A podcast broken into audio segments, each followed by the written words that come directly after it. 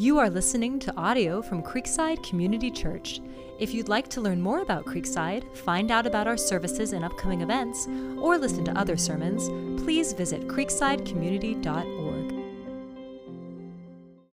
Good morning, Creekside. Good to see all of you uh, this morning. And if this is your first time with us, welcome. We're really glad you're here.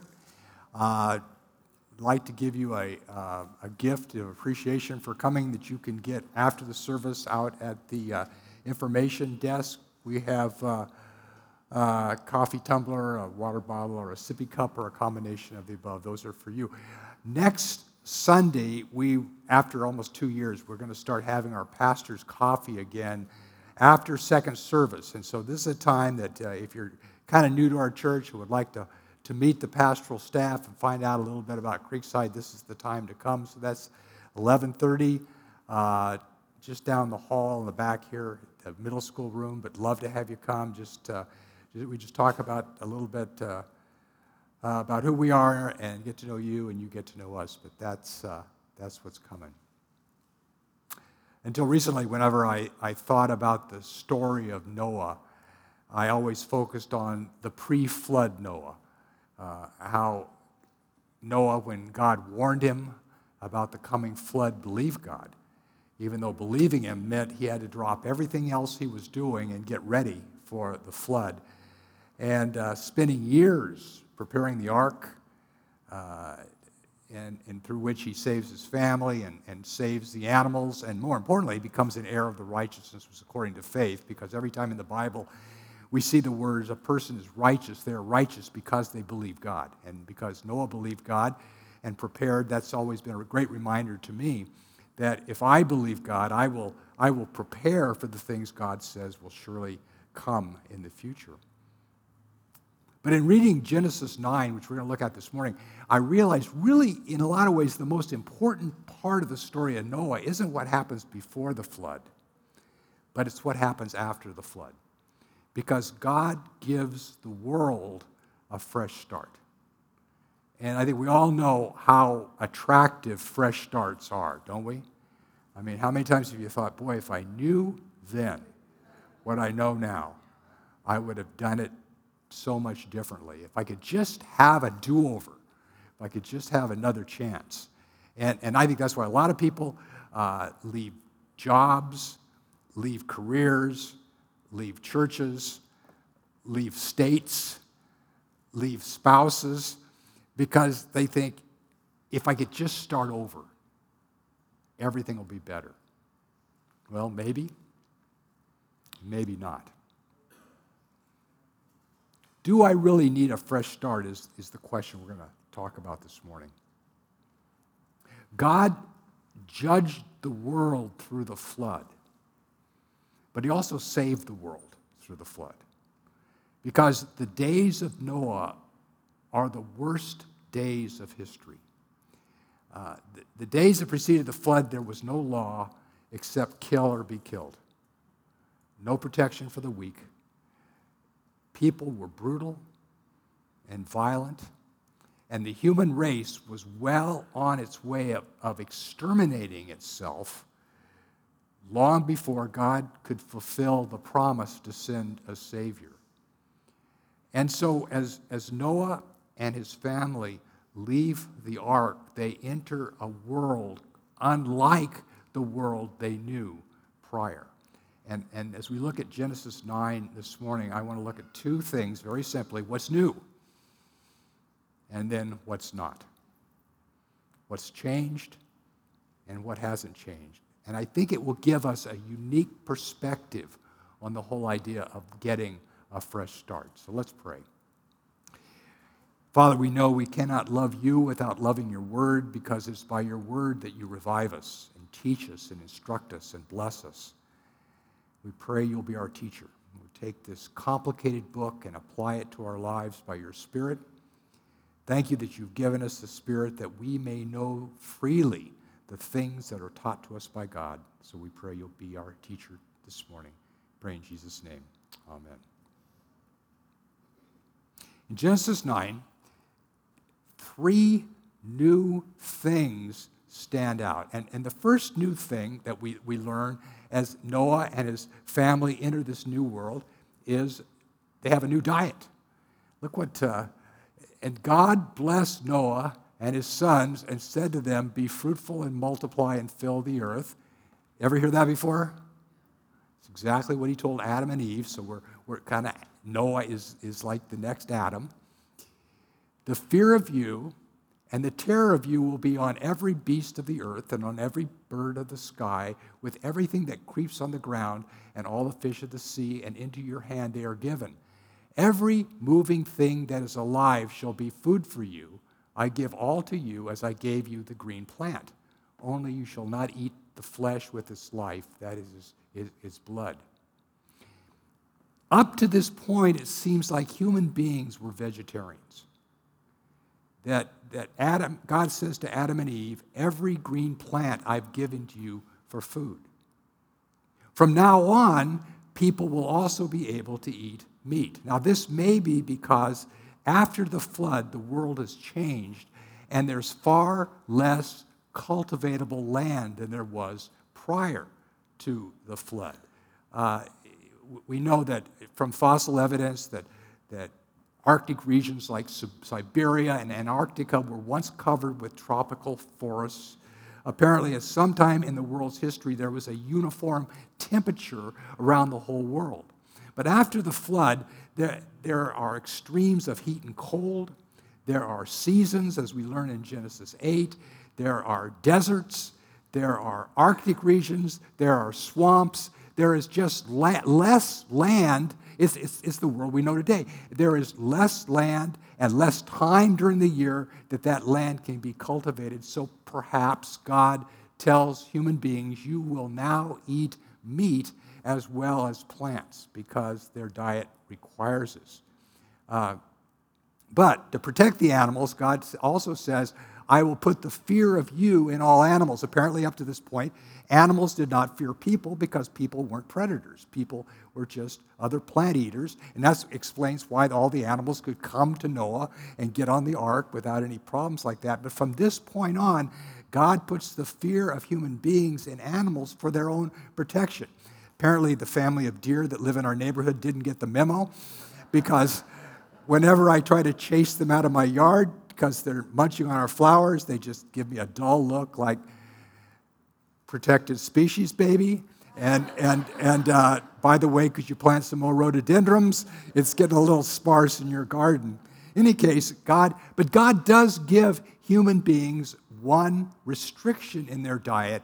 He says, don't eat blood. And this is, becomes a theme that runs throughout the Bible. It's a very important theme as the story of the Bible develops. In, in the Bible, blood symbolizes life. And because God is the giver of life, life belongs to God. And so God says that when you eat the meat, you're not to eat it with its blood. And this becomes the basis for the Jewish sacrificial system, and ultimately for, for the Christ's death on the cross is a picture of Christ giving his blood, giving his life for us so that we can be reconciled to God. So, so what's all, how does all this apply to us? Well, in the West, we have so much food that we can be very picky about what we eat. And, and, and for a lot of people today, food has become a religion. It's, it's like, it's more, for some people, it is morally wrong to eat meat, or to eat sugar, or to eat processed foods. It, it becomes a religious article of faith, doesn't it? The New Testament says all foods are clean, that God doesn't really care what we eat, that, that as he, Paul says in First Corinthians eight, food will not commend you to God. You are neither the better if you do not eat, or the worse if you do eat. Now, there's healthy foods and unhealthy foods, but in terms of your relationship with God, what you eat is not going to affect your relationship with God. And because God gives us freedom in what we can eat, we're to give each other freedom in what we eat. That's why Paul says in Romans fourteen, to a church made up of Jews who were kosher and Gentiles who were not kosher, he says, accept one another, and not for the purpose of passing judgment on one another's faith. One man has faith that he may only eat vegetables. Another man has faith that he can eat all things.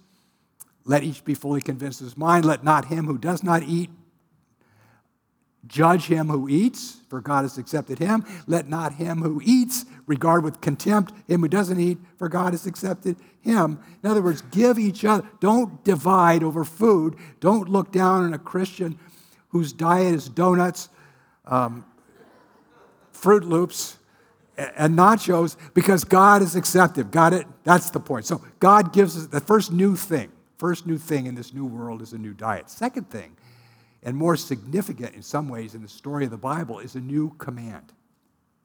God has just talked about how blood represents life. And he follows this up with a command he's never given before. Surely I will require your lifeblood. From every beast I will require it. And from every man, from every man's brother, I will require the life of man.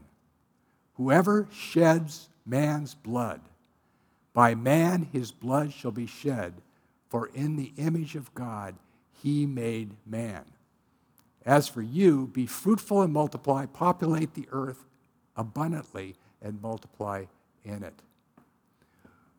God says, whoever sheds a man's blood,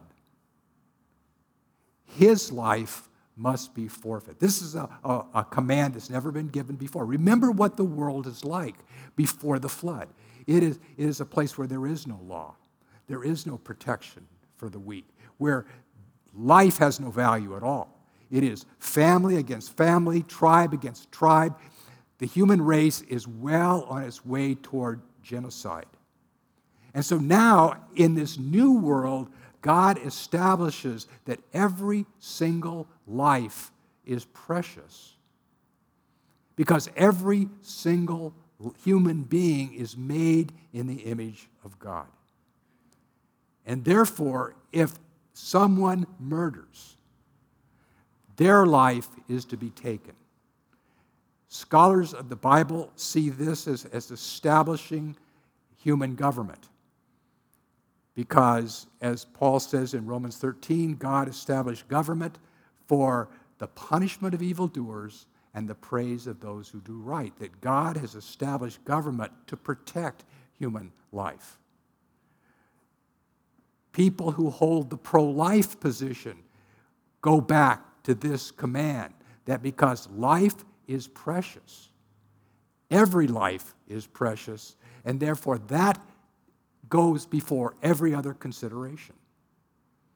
People who believe in the just war theory, that if a government wantonly takes human life, it is the responsibility of other governments to intervene in order to protect life. So we've got all kinds of controversial issues here: capital punishment, abortion, war, but it is all based, and the reason we're having a discussion anyway, it's all based that God says life is so precious, every life is so precious, that it's, I require a life for a life. And so for us, what that means is the way we look at people who are different from us, racially different, nationally different, politically different, economically different. If we don't value them with the same way we value ourselves, we do not believe in the God of the Bible. That, that's the point here, that every single life is precious. And so this new command God gives, from this point onward, murder must be punished, because people are created in the image of God. New diet, a new command, and finally a new covenant. Jeff talked about the idea of covenant last week, because we first find the word covenant in the Bible in the story of Noah. God says to Noah back in chapter six that I am going to establish my covenant with you. Do you remember what a covenant is? Good, I want to review it then. Covenant is an agreement based on promises, right? And so there are marriage covenants, there are business covenants, there are national covenants. There are also covenants between God and man, and God will operate through these covenants throughout the story of the Bible. In the Bible, there are conditional covenants and there are unconditional covenants. Conditional covenants is where each side has responsibilities. God says in the law, that's a covenant he makes through Moses, obey me and I will bless you. Don't obey me, and you'll be cursed. But there are also unconditional covenants, which is only on God's side, which God says, here is what I will do regardless of what you do. And the covenant with Noah is one of these unconditional covenants. Let's read it.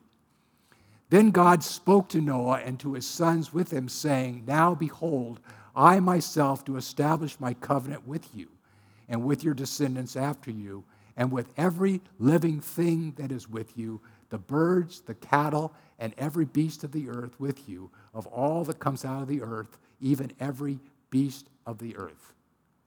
I establish my covenant with you. Who is this, co- this covenant between? God and all life. See that? I establish my covenant with you, and all flesh shall never again be cut off by the water of the flood. Neither shall there again be a flood to destroy the earth. God said, this is the sign of the covenant which I am making between me and you and every living creature that is with you for all successive generations. I set my bow in the cloud, and it shall be for a sign of a covenant between me and the earth. It shall come about when I bring a cloud over the earth, that the bow will be seen in the cloud, and I will remember my covenant, which is between me and you and every living creature of all flesh. God promises that he will never again destroy the world by water. And the sign of the covenant is the rainbow. Why would the rainbow be the sign of the covenant? Apparently, the first time rain appeared on the earth was when the flood came. Before then, the scripture says that the, the plants were watered from a mist that rose up out of the ground. It was kind of like uh, your drip system in your, in your yard. But the first time rain appears, God destroys the earth. And so to remind people of his covenant that he is never going to destroy the earth again, when it starts to rain, don't panic. It's okay, because the rainbow is a reminder that I have promised I will never again destroy it. No matter what you do, no matter what happens on earth, I will never destroy the world again by water. That's his promise. It's an assurance. You see that? Now, there is another unconditional covenant in, in the scripture, and that's the new covenant, where God promises to give eternal life to all those who put their faith in Christ. It is not dependent on us, it's dependent on God. It's not dependent on my behavior, it's dependent on what Christ has done. And God uses the covenant with Noah as a picture of that new covenant. I skipped this part. It's, it, it says what I just told you. Okay, so move, move on.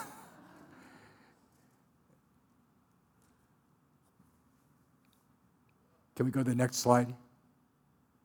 Thank you. Is there not an Isaiah passage there? Did, did I forget to put the Isaiah passage in? Isaiah, is it there? Oh, there it is. Okay, good. That's the whole key to the whole passage. For this is like the waters of Noah to me. He's talking about the new covenant that he is prophesying he will make with, through the Messiah with all people. This is like the waters of Noah to me, for as I have sworn that the waters of Noah would no longer cover the earth, so have I sworn that I will not be angry with you nor rebuke you. For the mountains shall depart and the hills be removed, but my kindness shall not depart from you, nor shall my covenant of peace be removed, says the Lord, who has mercy on you. God says, the new covenant I will make with you through Christ will be just like the covenant I made with Noah. It will never change. I will never turn back from it. Um, Jesus said, he who comes to me, I will in no way cast out. I am with you forever. I will never leave you or forsake you. Paul says in Timothy, even when we are faithless, he remains faithful, for he cannot deny himself. And that's a great thing to remember, is that we're not hanging on to Christ. Christ is hanging on to us. Our salvation is dependent on his promise, his covenant. This covenant cannot be shaken. And just as the world has not never been destroyed by water again, as God promised, so our covenant with God through Christ is permanent and cannot be shaken. That's a good thing. Now, the scripture says that one day the earth will become as bad as it was in the days of Noah. Become just as evil, and God will destroy the earth again, this time with fire. But those who have put their faith in Christ, those who have, have, have, have entered this new covenant with God, will live in a new heavens and a new earth where righteousness dwells, where there is no war, no suffering, no sorrow, no disease, no pain, where the lion lays down with the lamb, the, the little child has a cobra for a pet. It's a great covenant, isn't it? New diet, new command, new covenant. Anything else new? Well, all the other new things would just be speculative. One thing you'll notice as, as we, after the flood, people began to live the same length of life that they live today. No longer do you have people living for centuries as you did before the flood. The Bible never tells why that's true. My speculation is, the longer people live, the worse we get. And so, to forestall the effects of sin on the world, God just has us around here for a shorter amount of time. By the way, if you look at the, the flood myths of other ancient civilizations, they have people living for thousands and thousands and thousands of years. And so the centuries that are described in, in Genesis one through six of people living are pretty conservative. But in any case, people live a shorter time. There's seasons, as we already said. There's extremes of heat and cold that weren't there before. It seems like, reading between the lines, that there was one land mass and one mass of sea before the flood. After the flood, the earth is divided into continents. There's now mountains now and deep oceans that weren't there before. But these are more based on speculation and fossil evidence and things like that. But these are the main things. So that's what's new, okay? What's not? Well, what's not new is us. We have new environment, same old people, which I think Genesis nine is emphasizing, that the problems in the world are caused by people. Let's see what, what hasn't changed. Now, the sons of Noah who came out of the ark were Shem, Ham, and Japheth. And Ham was the father of Canaan. These three were the sons of Noah, and from these the whole earth was populated. That means everybody in this room is a relative. That we all are descendants of Noah. We're all descendants of one of his three sons. Okay? That's why we're a family. Then Noah began farming and planted a vineyard. He drank of the wine and became drunk and uncovered himself inside his tent. No, this is the first time wine and the effects of wine are ever mentioned in the Bible. Noah may have been the first winemaker, and therefore the first person to discover that when you drink too much fermented grape juice, it makes you a little crazy. The passage here does not condemn Noah. Noah is the most righteous man on the earth. I think he just accidentally discovered this fact, and he was a sleepy drunk, so he just passed out in his tent. But his robe was open, and he was exposed. Ham, the father of Canaan, saw the nakedness of his father and told his two brothers outside. Now, some people, some students of the Bible have suggested that Ham, Noah's son, somehow sexually abused his father, because seeing someone's nakedness is often a phrase that's used in the Bible to uh, connote sexual experience. But I don't think there's anything in this text that that that uh, indicates that. Ham's sin is mocking his father, disrespecting his father. In fact, this word where it says that that he told his brothers outside, that the Hebrew word is he told them with delight. You'll never believe what Dad did. What a jerk. So Ham's sin is mocking his father. And you can see that from the contrast between how Ham treats his father and how his other sons, Shem and Japheth, treat him. But Shem and Japheth took a garment and laid it upon their shoulders and walked backward and covered the nakedness of their father, and their faces were turned away so they did not see their father's nakedness. So they treat their father, and by extension God, with respect. By honoring their father, Ham treats his father with mockery and derision. And, and Ham's sin is a sin I'm very familiar with, because when I was a younger Christian, my friends and I, we loved to mock people. We loved to laugh at people behind their backs, because by making people small, it made us feel big. By making people look foolish, it made us feel smart. I know none of you have ever done that, but just say that I, I understand what Ham, Ham has done. When Noah awoke from his wine, he knew what his youngest son had done to him. How did he know? Because everybody in the family's talking about it. So he said, "Cursed be Canaan, a servant of servants. He shall be to his brothers." Now, if Ham sinned, why does his son Canaan get cursed? And why didn't Noah curse all of Ham's sons? Why just Canaan? Well, as it turns out, this is not so much a curse as it is a prophecy about the descendants of Noah's three sons, which will not be fulfilled for centuries, even millennium. So let me see if I can explain this. Noah also said, "Blessed be the Lord, the God of Shem, and let Canaan be his servant. May God enlarge Japheth, and let him dwell in the tents of Shem, and let Canaan be his servant." Shem is the son through whom the line of the Messiah will come. And so Israel will be in the line of Shem.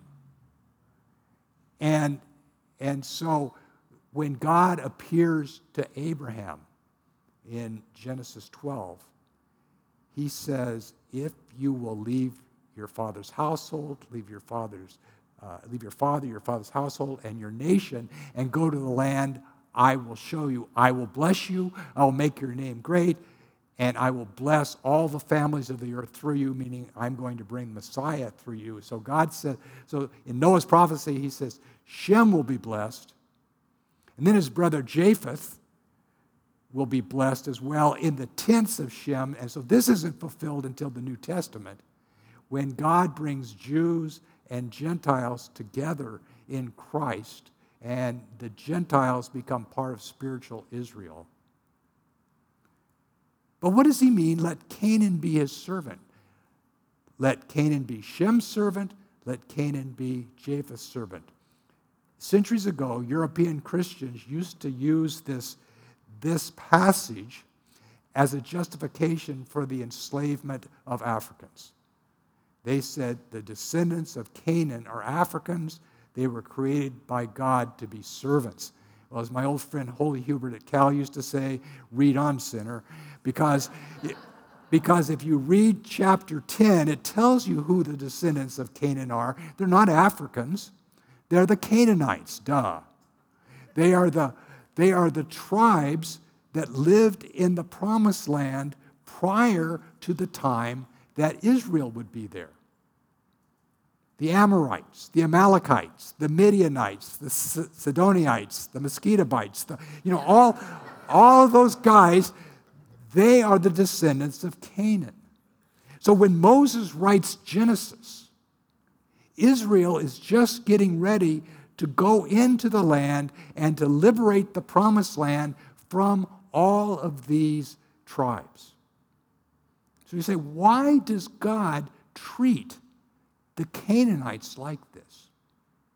Well, archaeologists tell us that the culture of the Canaanites was probably the most depraved culture known in history. They practiced regularly every sort of sexual deviancy. They sacrificed their children to their idols. They were brutal. They were merciless. They were violent people. And God gave them four hundred years to repent. And they wouldn't repent. And so when God sends Israel into the land, he says you're to wipe them out, lest you learn your, their ways and become a snare for you. Well, of course, Israel doesn't obey because they never obey. Instead of wiping them out, they intermarry with them. And the sins of the Canaanites become the sins of Israel for the next nine hundred years until Assyria and Babylon invade Israel, take away its people into captivity. And it's not until the Jews return from that captivity that they've finally been cured of the sins of the Canaanites and become a truly separated people. So that sin of Ham, which was only seen in, in his disrespect for his father and his mocking of his father, now becomes full-blown centuries later in the descendants of Canaan as they reproduce the culture of the days of Noah before the flood. That makes sense? So what we see is what begins as a small, petty, silly little sin over the centuries affects a whole group of nations. See the point? See, can you see where, where Moses is going with Genesis nine? We've got a new world, but the new world still has the same problems. And that's underlined by the last verses of chapter nine. Noah lived three hundred fifty years after the flood. So all the days of Noah were nine hundred fifty years, and he died. Even though we have a new world, even though we have a fresh start, Noah, the most righteous man on earth, still dies. Sin and its effects still reign. So even though God gives people a fresh start, even though he gives them a brand new environment, they're still the same people. And that's the problem with fresh starts. The problem with the world is people. And unless you change people, fresh starts will prove an illusion. I was part of a book group for, for many years, and uh, we read a novel and, and discuss it every month.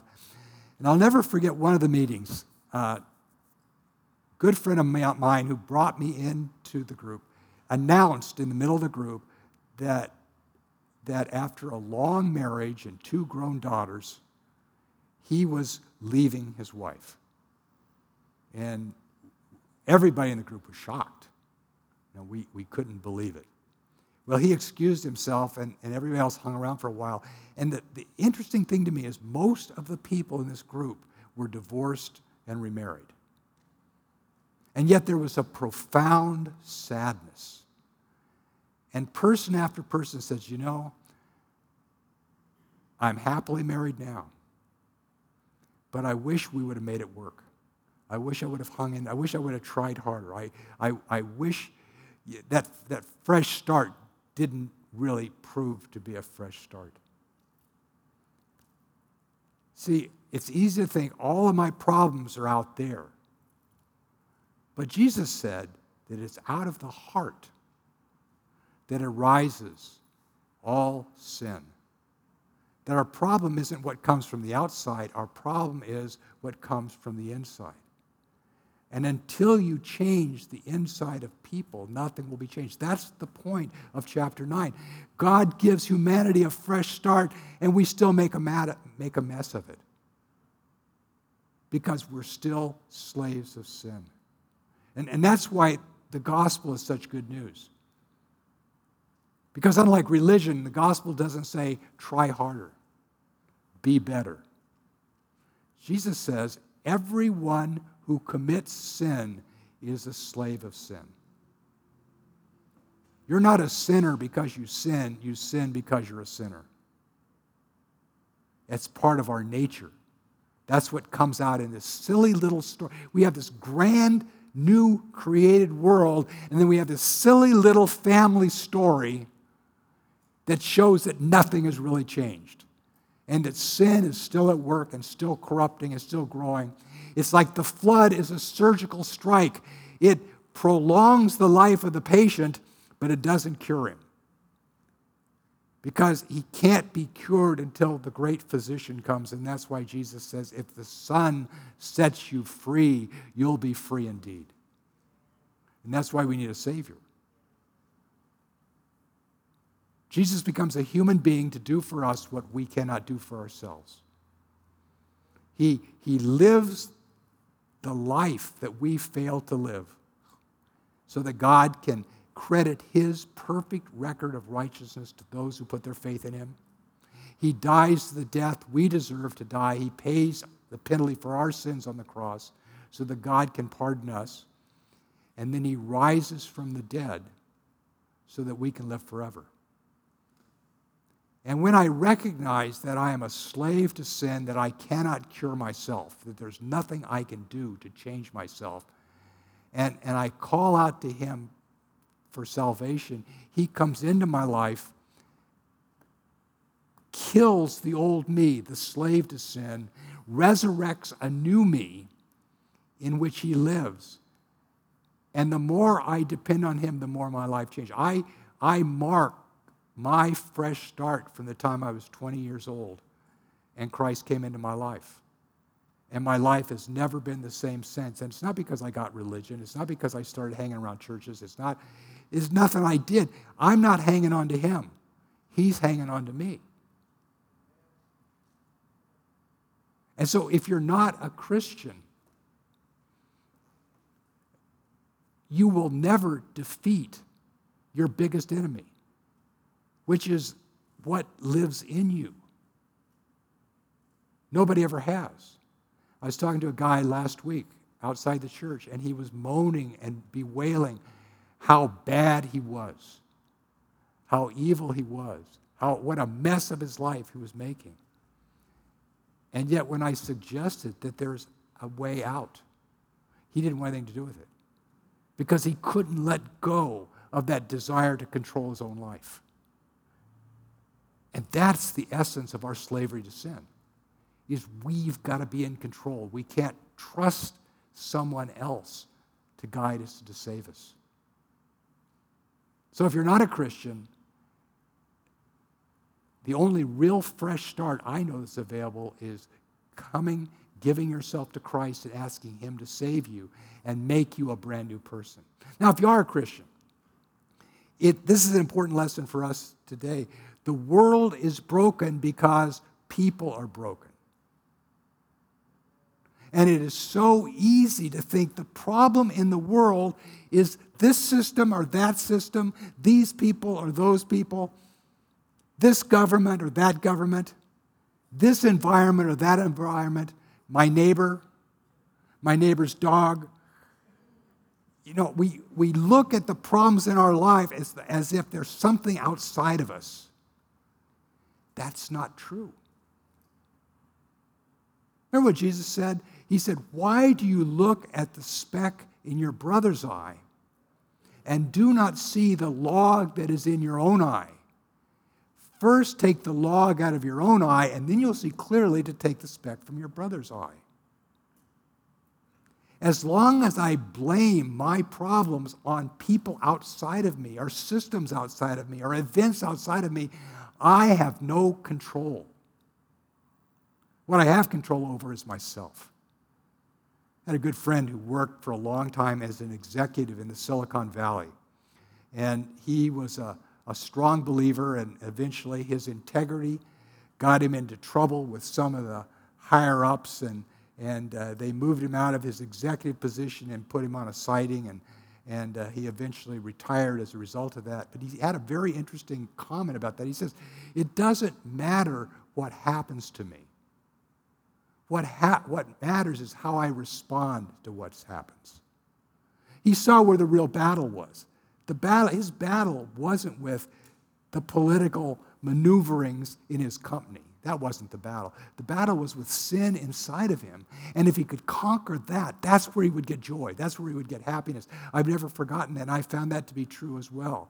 That when I get my eyes off of other people, and off of circumstances, and off of all these things, and I focus on fixing me, and I focus on the battle with sin inside of me, that's where I find peace, and I find joy.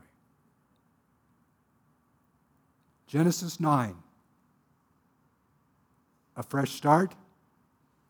Kinda. But that fresh start is doomed because the problem of sin is not fixed until Jesus comes. Let's pray. Thank you, Father, for your word and how it ultimately speaks to every issue we face. I pray we'll be wise enough to listen. We pray in Jesus' name. Amen.